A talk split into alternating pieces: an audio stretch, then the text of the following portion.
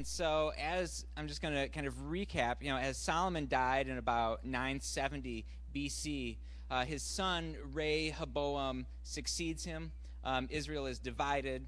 He ends up, he decided, you know, he is going to kind of increase the, the taxes and, and the forced labor that, uh, that Solomon had put on the, the nation. As we know, the northern tribes uh, pull away, and he's just left with Judah and Benjamin. And during this time, we see Judah fighting with Israel, we see him fighting with Egypt, and kind of there's it's just a time of, of turmoil.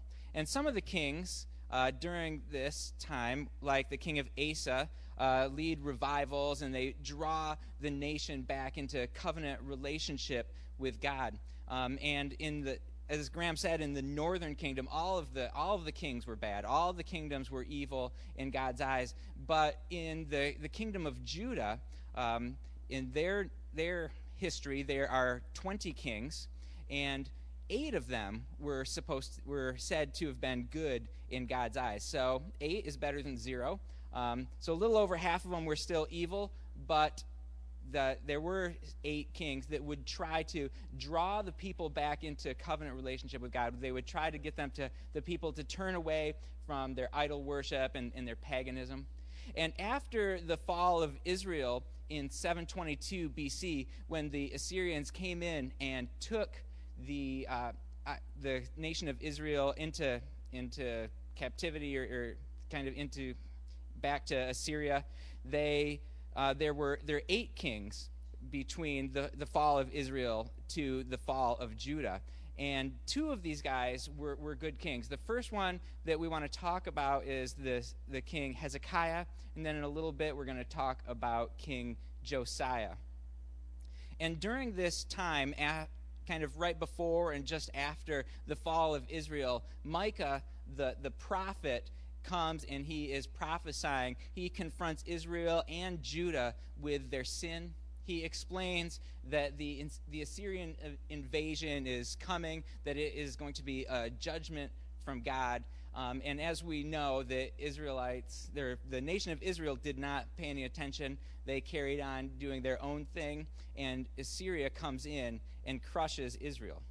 Now, Micah, he prophesied and he uh, spoke to the nation of Judah during the reign of King Hezekiah, who was one of the good kings. And Hezekiah, he drew people back to God. He got rid of um, paganism. He got rid of the high places. He, he wanted to get rid of all of the idols that were causing Israel to stumble. And one of the things that I think is interesting that he got rid of, that he destroyed, was the bronze serpent of Moses. And if you remember way back uh, as the Israelites were leaving Egypt, um, and they were with Moses. They ended up in a place with all, the, with all these snakes, and uh, Moses lifted up this bronze serpent, and anybody who looks at the serpent uh, would, wouldn't die from the poisonous snake bites. And so this bronze serpent was still around, but the Israelites had started worshiping it, and so he got rid of that as well. He, Hezekiah, reestablished the, the service of the temple, and he realized that the reason the nation of Judah and the reason that the nation of Israel had been in so much trouble was because they had turned away from the Lord. And so he brings a, a, revival and a restoration to the land of Judah. And we believe that the prophet Micah certainly helped him um, to stimulate this revival. And during the, the time of the kings, during the time of the United Kingdom that, that Graham mentioned, we see um, a number of prophets rise up during this time. We see uh, Isaiah um, began to reign during the reign of Uzziah, who was one of the kings of Judah. And he, Isaiah became even more influential during the, the reign of Hezekiah. And Isaiah's theme was this imminent judgment, but an eventual restoration for the people of Judah. And so, in one thing that we see over and over again is that there's this imminent judgment that if people don't turn away uh, from their paganism, from faithlessness, that God is going to come. He is going to bring judgment. But there, there always is a, a glimmer of hope that God will come and he will restore his people. And Isaiah is a pretty big deal. He is quoted directly in the New Testament some 50 times, and he's referred to in the New Testament 250 times. And so, more than any of the other prophets. And Isaiah really helped the people of Israel kind of get a picture of the, the returning Messiah, this guy that was going to come and restore them and bring his people into the promises that they were expecting. And so, after taking Israel, Assyria continued on its campaign for kind of global domination. Right? Once they took they once they took Israel, it's not like they're like now we've got everything we want. We're going to stop. So they were continuing on, and they had their sights on Judah. And so the good king Hezekiah during this time, he, he, he cries out to God and to, to spare the nation of Judah. And so Isaiah the prophet comes and he prophesies that Sennacherib, who was the leader of the Assyrians, was going to fall. And we see this miraculous story of 185,000 Assyrians being defeated by God. And so then Sennacherib decides it's not worth it. We're going to go back to Nineveh, which was the, the capital of Assyria. And so Judah is at this point spared from being taken over by Assyria. And so a little bit later, we see uh, a king by the name of Manasseh rise up. And Manasseh is not one of the two good kings. He is actually an incredibly terrible king. Um, and he restores all the high places that we saw uh, Hezekiah destroy. He, he creates uh, altars to Baal. He uh, worships all the gods of Ammon and Moab and Edom and all these other nations that are around the nation of Judah. He put images of other gods in the temple that Solomon had built, and he persecuted all the prophets that God sent uh, to rebuke him and to, to encourage him to turn from his, his uh, faithlessness and return to covenant relationship with God. And Manasseh, tradition holds that Manasseh actually had Isaiah sawn in two um, because he didn't, uh, didn't really appreciate what Isaiah was telling him. Um, and this is what God says about bad King Messiah, Manasseh. Bad King Manasseh, excuse me. Messiah's good. Messiah good, Manasseh bad. Um, Manasseh, king of Judah, has committed these detestable sins. He has done more evil than the Amorites who preceded him and has led Judah into sin with his idols. Therefore, this is what the Lord, the God of Israel, says I'm going to bring such a disaster on Jerusalem and Judah that the ears of everyone who hears it will tingle. I will stretch out over Jerusalem the measuring line used against Samaria and the plumb line used against the house of Ahab. I will wipe out Jerusalem as one wipes a dish, wiping it and turning it upside down. I will forsake the remnant of my inheritance and give them into the hands of enemies. And we, so we see this is not a very positive prophecy for the, the nation of Judah and King Manasseh. He's saying that you know the same thing that happened to, to Israel is going to happen to you. He talks about the plumb line measured uh, against Samaria. And Samaria is this nation, is this area just uh, above Judah where Israel was. And when when all the Israelites were taken into Assyria, Assyria kind of repopulated some, uh, the, that area with other peoples from places that they'd taken over. And so we see the, the, the, the area, the region of Samaria. And Samaria is going to become uh, more and more important, especially um, as we get to uh, later on in this story and especially in the New Testament. Um, Graham was talking about how when people would move into an area, they would, you know, they would worship whatever god whose land they were on. And so we have these pagans coming into the land of Israel. So they kind of worshiped God. They kind of worshiped Yahweh, but they also worshiped their other gods. So it was this weird uh, kind of mixture of religions. And so the Jewish people have always looked down on the Samaritans. And so this is kind of, we see the beginnings of that here in the time of Manasseh, or prophesied about during the time of Manasseh. And so after Manasseh, we have Josiah comes on the scene, and he is the next king, and he is one of the two good kings of Judah. And Josiah is very good, very, very good. And he's. Um, he leads an amazing renewal of the covenant um, after discovering the law during some renovations in the temple. Um, Manasseh had tried to destroy all the, the copies of the law, all the copies of the Pentateuch, and so it wasn't it wasn't easy. People didn't have the, the Torah anymore, and so Josiah is returning the people back into covenant relationship, and they're doing some renovations on the temple, and they find the book of the law.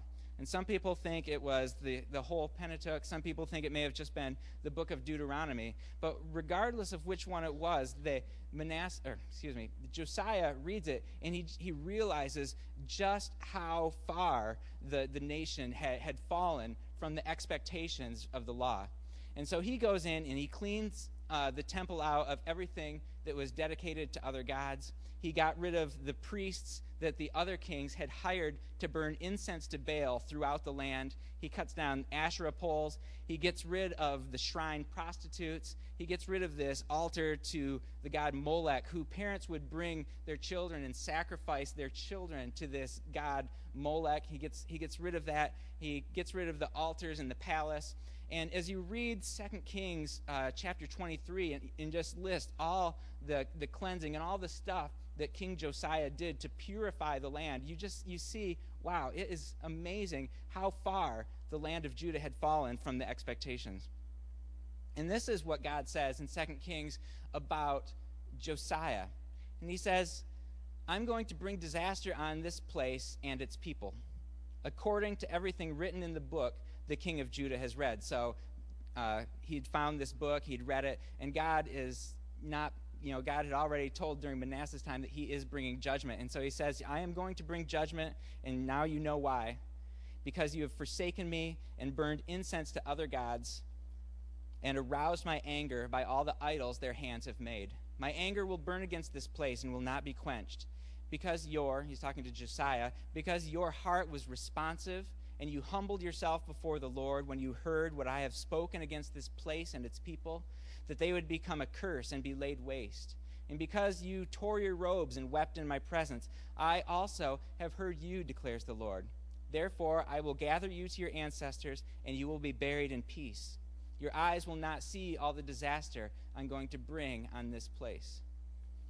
And so we see God speaking to Josiah that he's like, you know what? I still am going to I still have to bring judgment because of how far every, you know things have fallen with you know and what happened with King Manasseh. But because of your faithfulness I'm going to let you live in a time of peace. And I'll just go ahead and bring that disaster after that. And so so Nahum uh, is another prophet that you can read his book in the Old Testament, and he spoke of the fall of Nineveh. He's prophesying during Josiah's time, and he prophesies about the fall of Nineveh, which was the capital of Assyria, which was the, the world power of this time. And so this probably seemed like a pretty crazy prophecy that this would that somehow Assyria would fall seems highly unlikely. And then Zephaniah, another prophet during this time, he comes and he speaks uh, of the, the coming day of the Lord when God would severely punish the nations, including Judah. But again, in his prophecy, we see this glimmer of hope that God is going to come and punish the nations, including Judah, but yet he is going to be merciful to his people. So continually there is this, this glimmer of hope, this possibility that God is going to be faithful to the covenant and to the promises that he made to his people. And so Second Kings wraps up Josiah's life with this. It says that neither before or after Josiah was there a king like him who turned to the Lord as he did, with all his heart and with all his soul and with all his strength, in accordance with all the law of Moses. And so we see, and it says, you know, before or after, there's never a king like him. So not even David. You know, so Josiah must have been something, you know, spectacular, and God just honors him, you know, by speaking, you know, this this about him. But then in the very next verse, he says, Nevertheless, the Lord did not turn away from the heart or from the heat of his fierce anger, which burned against Judah, because all that Manasseh had done to arouse his anger. And so there's still this imminent judgment waiting, um, uh, coming to the land of Judah. And after Josiah dies, we see a succession of evil kings and we see exactly what Nahum had prophesied. We see the Babylonians come in and take over um, kind of the, the national, or the, the, what would you call it? The you know, kind of the, the major power in the world. They replaced Assyria as kind of the major power in the world. And the leader of Babylon is Nebuchadnezzar. and he comes and he invades the land of Judah.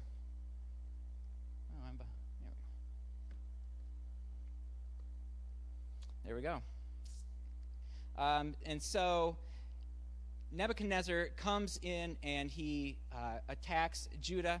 Daniel is taken into captivity. There's a the book of Daniel. Uh, that character is taken into captivity, and Judah becomes a vassal of, of Babylon for three years. They pay tribute to Nebuchadnezzar, and one of the these kings that came up after Josiah, King Jehoiakim, he uh, decides that you know I, I think I'm going to rebel against Nebuchadnezzar. And the prophet Jeremiah, um, who who has, a, has another one of the major prophets that we read about, the prophet Jeremiah warns him and says, "Don't don't rebel against against Babylon. It's a really bad idea. This is a judgment from God. You just need to just kind of just kind of relax and just let this let this happen because there's nothing you can do to stop this.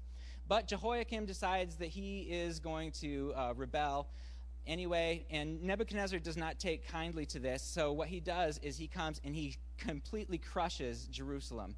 He plunders the temple. He takes everything out of the temple. He destroys the temple. He destroys the city of Jerusalem. He destroys the palace and takes almost everybody that's left in Jerusalem and Judah into captivity into Babylon. And he leaves just a few of the incredibly poor people in the land of Judah. And so if we read the, the prophet Jeremiah, we think, you know, this is what, this is the period that Jeremiah is speaking into. Uh, he began prophesying during Josiah's reign, and he, he warned Judah uh, and just told them, just submit to Babylon. This is God's judgment. But after they are taken into captivity, we see kind of a, a change in Jeremiah's uh, words in, in his book, and it's a, a word of encouragement and uh, a promise that God is going to bring his people back to the land and he's going to make a new covenant with his people. So, again, everything seems terrible for the land of Judah, but Jeremiah, we see uh, this continued glimmer of hope. And in, so this happens in 586 BC when Nebuchadnezzar in Babylon comes and crushes Jerusalem. And it must have seemed pretty much like the end for all the exiled survivors of Judah.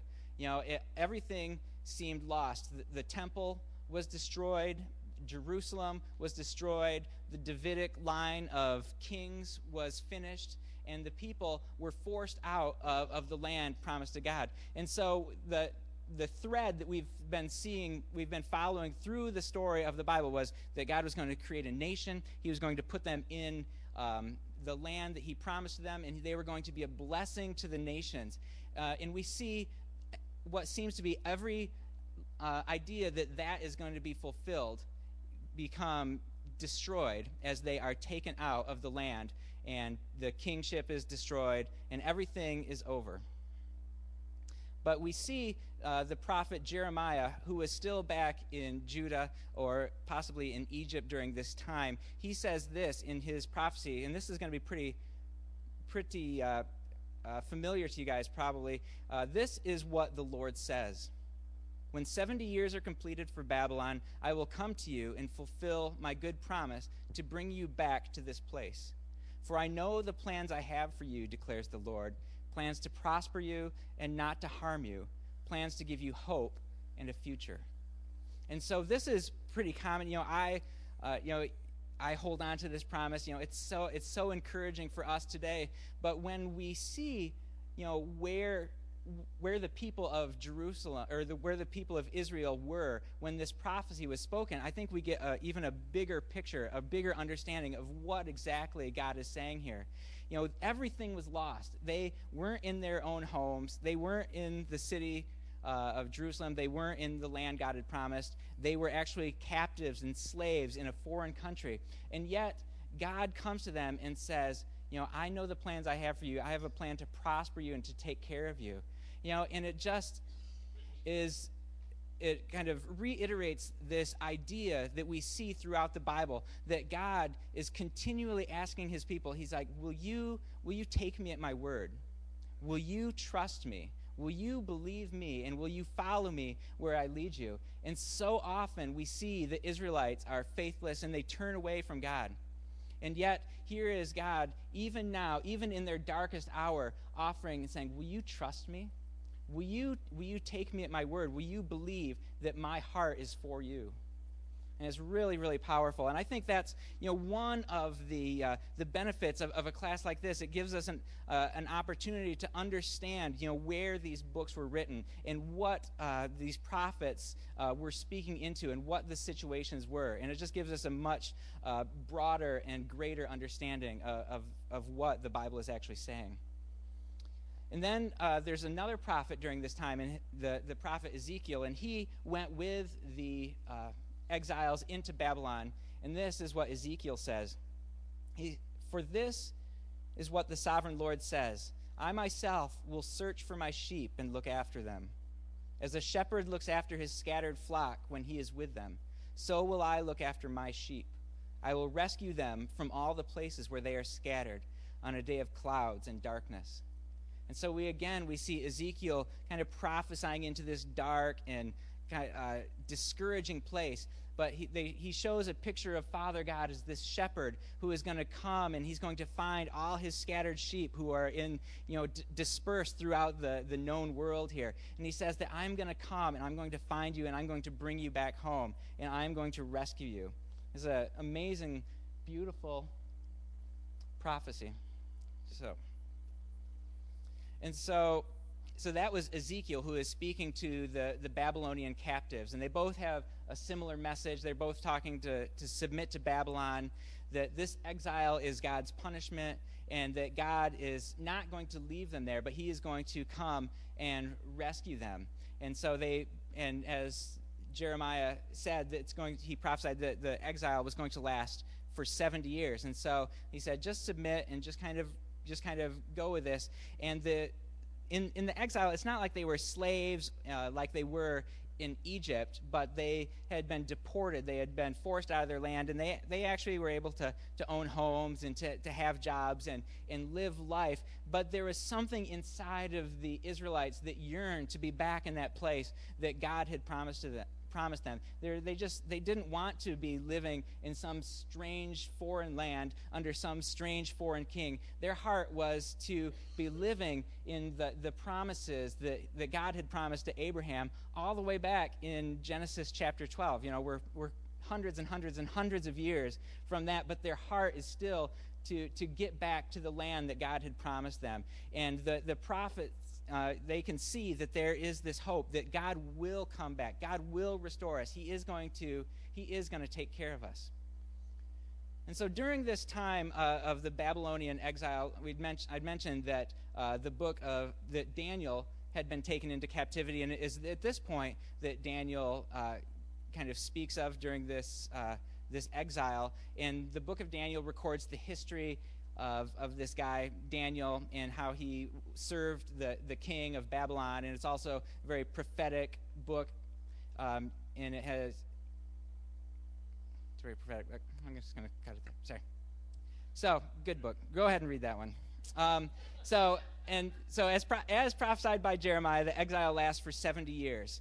And then uh, another shocking twist the the nation of, of, Babylon, the empire of Babylon, is overthrown by the nation of, of Persia. And so Persia becomes the major power in, in the known world.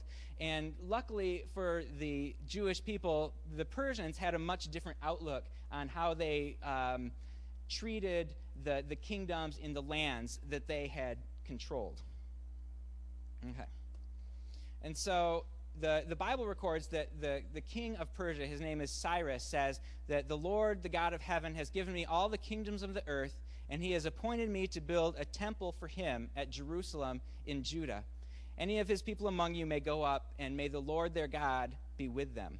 And so, so this is obviously a complete change from how the Babylonians did things. They pulled people out of their lands, um, but the kings of Persia, they said, no, go ahead and go back, and I, he's even goes so far to say that God has appointed me to build him a temple. So he actually gives the exiles a bunch of money and some resources and sends them on their way back to Jerusalem.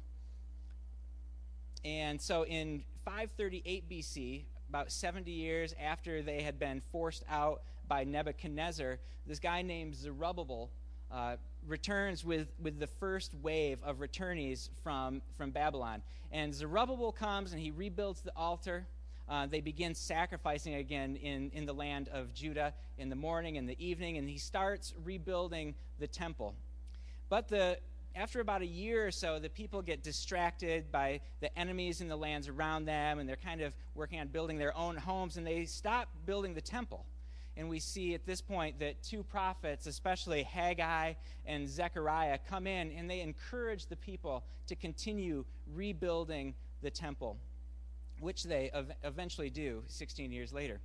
And then Ezra, a, a, priest and a scribe who is in Babylon, uh, he is sent back by the king of Persia to kind of see what's going on. He says, Go back to Jerusalem and see uh, what's going on with the regard to the law of your God. And so Ezra uh, goes back, and when he comes there, he discovers a, a problem. The people are once again intermarrying with people uh, from, from the surrounding nations. And as we know, this never, uh, this never ends well for the Israelites when they begin intermarrying. And so Ezra, uh, he weeps and he prays, and others join him, and everybody decides we're going to get rid of our foreign wives. And I think it's interesting that from, from this point in, in the Bible narrative, we never see the, the, uh, the Israelites or the Jews struggle uh, like they have been with idol worship you know, to, you know, we see in, in the New Testament, the, the Pharisees and, and the Jews, they had, they had, they did not struggle with that. They, they had some other struggles, but not idol worship. So it seems like over the hundreds and hundreds and hundreds of years, God has finally kind of beaten that out of them. So, um, so they, so he kind of deals with that, and so Ezra comes and they rebuild the temple. They are kind of renew this covenant to God, and so everything is going pretty well.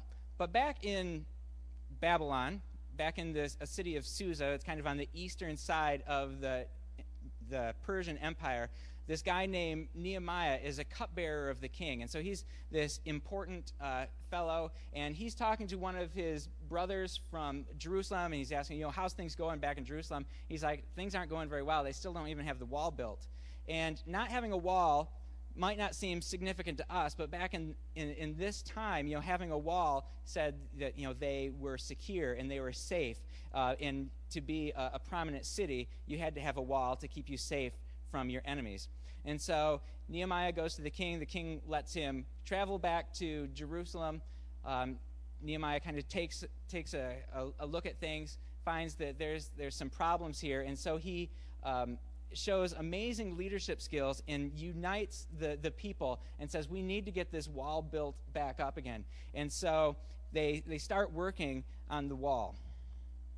And there's this, this guy by the name of Sanballat, who is a governor of Samaria, which is that, that region just to the north of Judah. And he's not very excited that Jerusalem is being rebuilt. He's not really excited about what's happening down there. And so he, him and his friends kind of come and they start mocking the the Jews as they are rebuilding the wall. And I really like this quote that he says Sanballat and his friends say, What they are building, even a fox climbing on it would break their walls of stone. So, so kind of implying that it's not a very sturdy wall, just a little, a little fox is going to knock that thing over. Um, but these, this mockery turns to threats and turns to violence, and so it forces Nehemiah to kind of have the people who are rebuilding the walls, they get swords, and half of them are guarding, and the other half are building, and they take turns. And 52 later, 52 days later, they, the, the wall in Jerusalem is rebuilt. And so things are really coming along. They got the wall, they've got the temple, they've got the houses. Everything is kind of back in place. They're, they're only missing one component, there is no king sitting on the throne of David. And we see the prophet Malachi comes in, um, and Malachi is actually the, the final book of our Old Testament, and he is a prophet, and he is comes and he assures the, the Jewish community that's back in Jerusalem that a messianic king, that the promised one, is going to come to judge his people, and he's going to come and bless them and restore them. And so this is the, the chronological end of the Old Testament. The temple is restored, the altar is restored, the wall of, walls are rebuilt, the people have rededicated themselves to God, and they are waiting for the Messiah to come. And, uh, and so it's the, through all the, the, the high points and the low points throughout the, the nation of Israel and throughout the chronological story uh, of the Old Testament, it ends on this incredibly high point. The people are back where they're supposed to be, and they're waiting for their king to return. All right. That's pretty, that's pretty good. I got through that. All right. Does anybody uh, anybody have any questions um, or comments or thoughts about not just this section but all three sessions?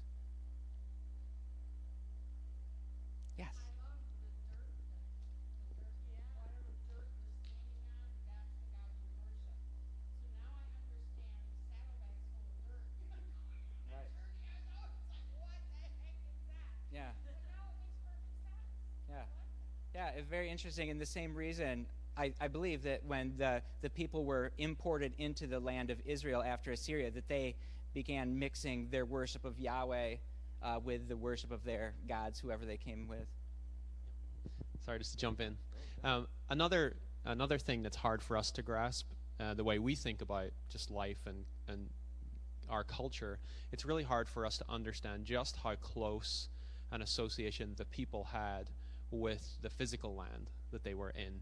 And so um, this would also happen for the Israelites. So when David brought the Ark of the Covenant to Jerusalem, we suddenly see this name Zion appear, and that was kind of a new name that appears in um, in the Old Testament story as a way of talking about Jerusalem as the place where God Himself would come and dwell.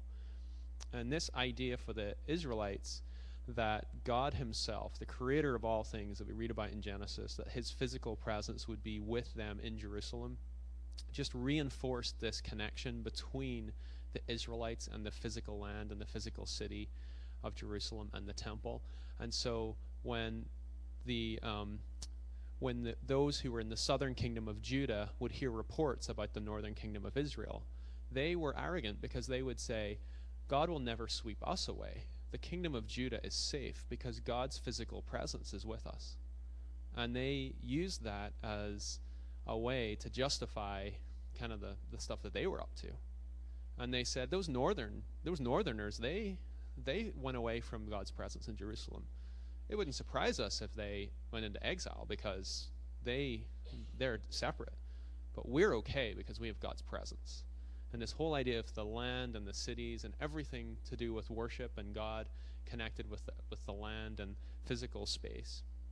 And we don't really think like that. So eventually, when God sends prophets and the prophets say, actually, if you keep going the way you're going, you're going to go into exile as well. The people were like, there's no way that's ever going to happen because God's presence is with us. And eventually it gets to the point where God says, I'm going to take you and my presence out of Jerusalem. And that was so completely shocking for the people of Judah. And then you see in exile, they would start to long for the presence of God and long to be back in Jerusalem. If you ever read, is it Psalm 139, where it's like, um, by the rivers of Babylon, we sat down and we wept when we remembered Zion. And there's this idea of the of the captors in, in Babylon during the time of Ezekiel saying, Sing some of those songs that you would sing when you were in Judah. You know, essentially, you know, sing some of your psalms, sing some of your songs. And they were like, it, it was so moving to us. It reminded us of how separate we are from Jerusalem, that we can't worship God in Jerusalem. And we would say, well, well, they could just worship God in Babylon. What does it matter? No, it really mattered because they really believed they had to worship God in Jerusalem. So you see it kind of all over.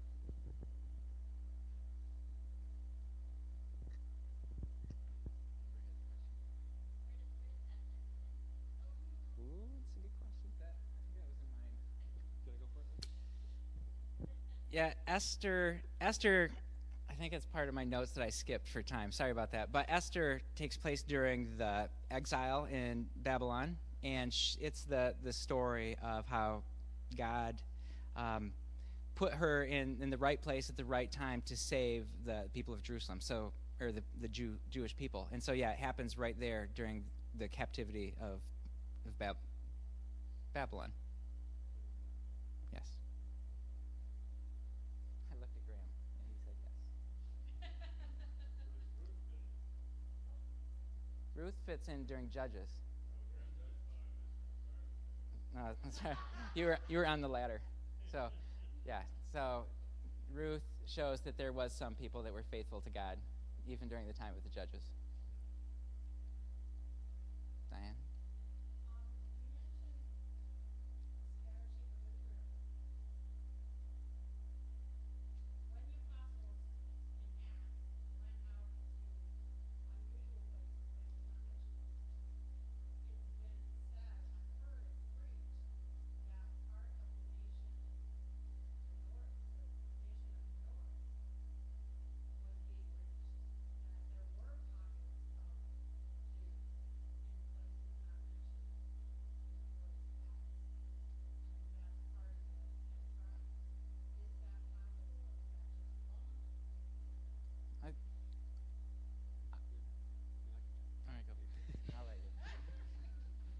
So there there is a lot of discussion as to where did those ten tribes end up, you know, and um, it's it's a great question, and essentially this this huge spreading of the people occurred, and by the time of the New Testament, um, this people that was known as the diaspora were spread out all over the place, and you're right, there were pockets of of people who were either of uh, descendants of um, people from from within those 10 tribes to the north. Um, or by the time of Christ, you even have um, people who were ethnically Greek um, or, or from other non Jewish, non Israelite descendants who actually believed in God as, as the one true God. And they were called God-fearers. And so you see an example of that in Acts 10 with Cornelius was a God-fearer even though he wasn't descended. So you do have these pockets of people spread out. The temple still is like the main part of worship, but you have all these other places called synagogues that pop up where people are worshiping Yahweh. But it's a little bit different than you don't have that physical presence of God. You don't have the holy, you know, it's not like the same idea where you have the center of worship. But they are these places where the law would have been read, where people would have gathered together to pray and worship. I think the main thing is the whole concept of the kingdom of Judah or the tribe of Judah, like that idea kind of in some ways remains, where you can trace a line from Christ back all the way through to David. You can trace that line all the way back. And as we'll see next week, that's how Matthew starts his gospel. Matthew wants to make really clear that Jesus descends from David. Like he wants to make that point crystal clear. That's why you start with genealogy. You can't do that with the northern kingdom because that line breaks down. You can't end up tracing it. It just kind of dissolves into lots and lots of different lines. Does that help?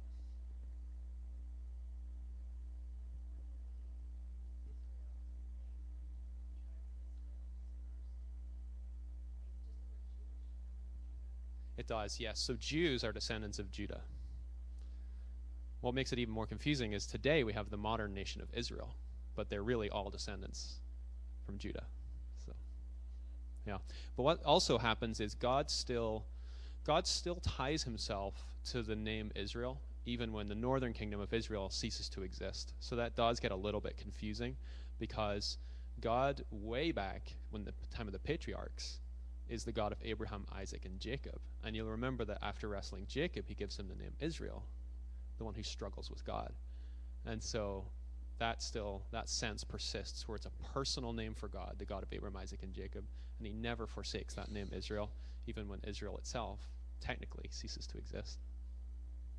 That's a good question, though, because it does get confusing. And other times, I mean, Israel will go by other names, completely different names sometimes as well. And even Jerusalem, in one point, is called Ariel instead of Jerusalem. So I mean, you ha- sometimes you have to kind of keep track of all these different names. So.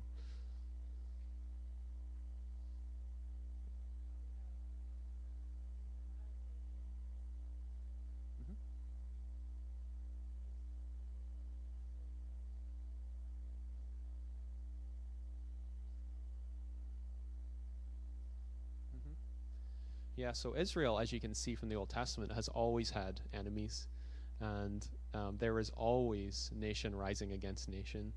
And um, you can trace back, um, we didn't talk about Ishmael, but Ishmael was born to Abraham before Isaac, and Isaac was the child of promise. And this is an example, what I talked about early, where the story of the Old Testament and the Bible is very relentlessly focused on the line of Abraham through Isaac. Like, that's the story. And so, yep, there's other stuff that's happening, but that's the story we need to be concerned with. Mm-hmm. Yeah, and Ishmael's descendants go out. And you see that where descendants. Um, See, God shows grace to Ishmael because Ishmael could have died in the desert, right? But God says, no, because of my faithfulness to Abraham, you're going to survive and you're going to have descendants. That's the other interesting piece is God gives that promise to Abraham, and it was such a strong promise that even through Ishmael there was lots of descendants and there was settling in the land, and ultimately it spread out to the nations. So, so that's kind of part of it. So yeah, that kind of runs in the background the whole, this whole time, where people who are not in that main story they become the Moabites or the Edomites, and then they come back in as God wants them to come back in. But the only reason they come back in is to influence this main story of Isaac's line.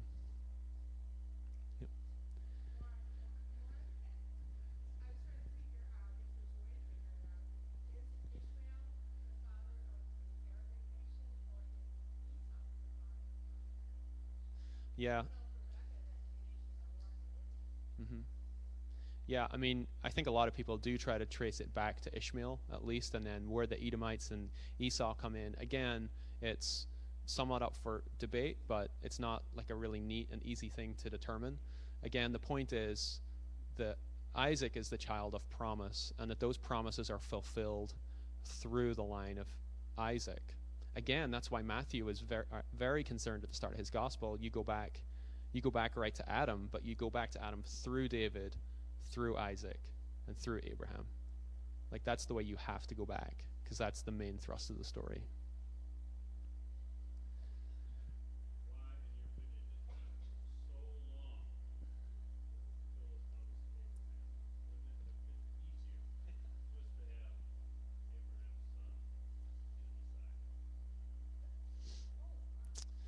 Yeah, but then uh, when we wouldn't have this long book to read at night when we need to. I think Mark wants to answer this question.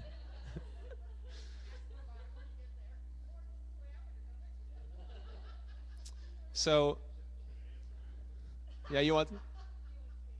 Well, I can give you my my take first, yeah, and then you can batter it. So, um, The question is essentially why is Isaac not the Messiah? Like, why not just have Isaac be the Messiah? Well, apart from the theological problems with Isaac not being the begotten Son of God, then one of some of the others. some of the other things you would miss out on are highlights such as the law and uh, and the king the kingdom of God. So. There we go.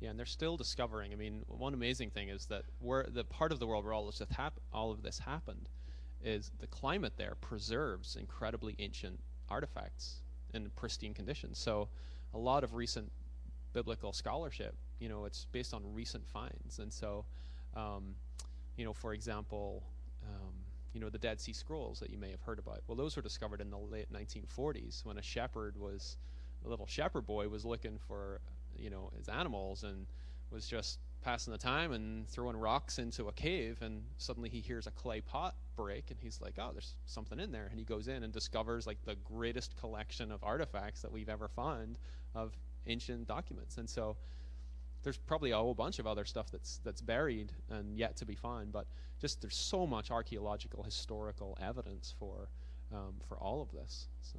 Yeah, and in, in Galatians 4 4, you know, Paul says that at, at the appropriate time.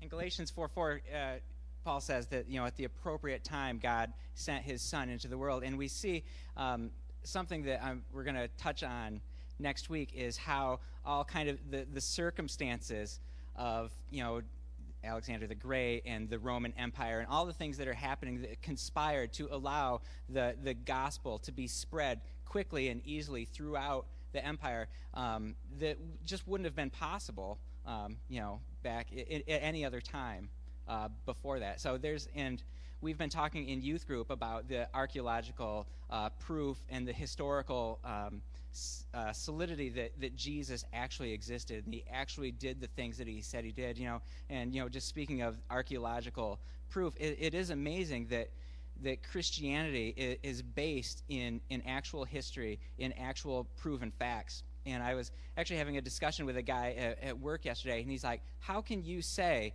that you know Christianity is right and you know that Buddhism is, is, wrong and that you know everybody just says they're right and everybody else is wrong. And I was able to say, well, here here is where God you know literally uh, appears, and this is where he he backs up what he's saying. You know because we know that Jesus actually existed. We know that he actually did amazing, miraculous things that he said he did. And so I th- I think that there is just a culmination of time and history. Uh, that allows Jesus to, to be birthed at the exact right moment as God ordained it. All right. Well, th- thank you. thank you. We're done. So thank you for coming. Uh, we look forward to uh, diving into the New Testament next week.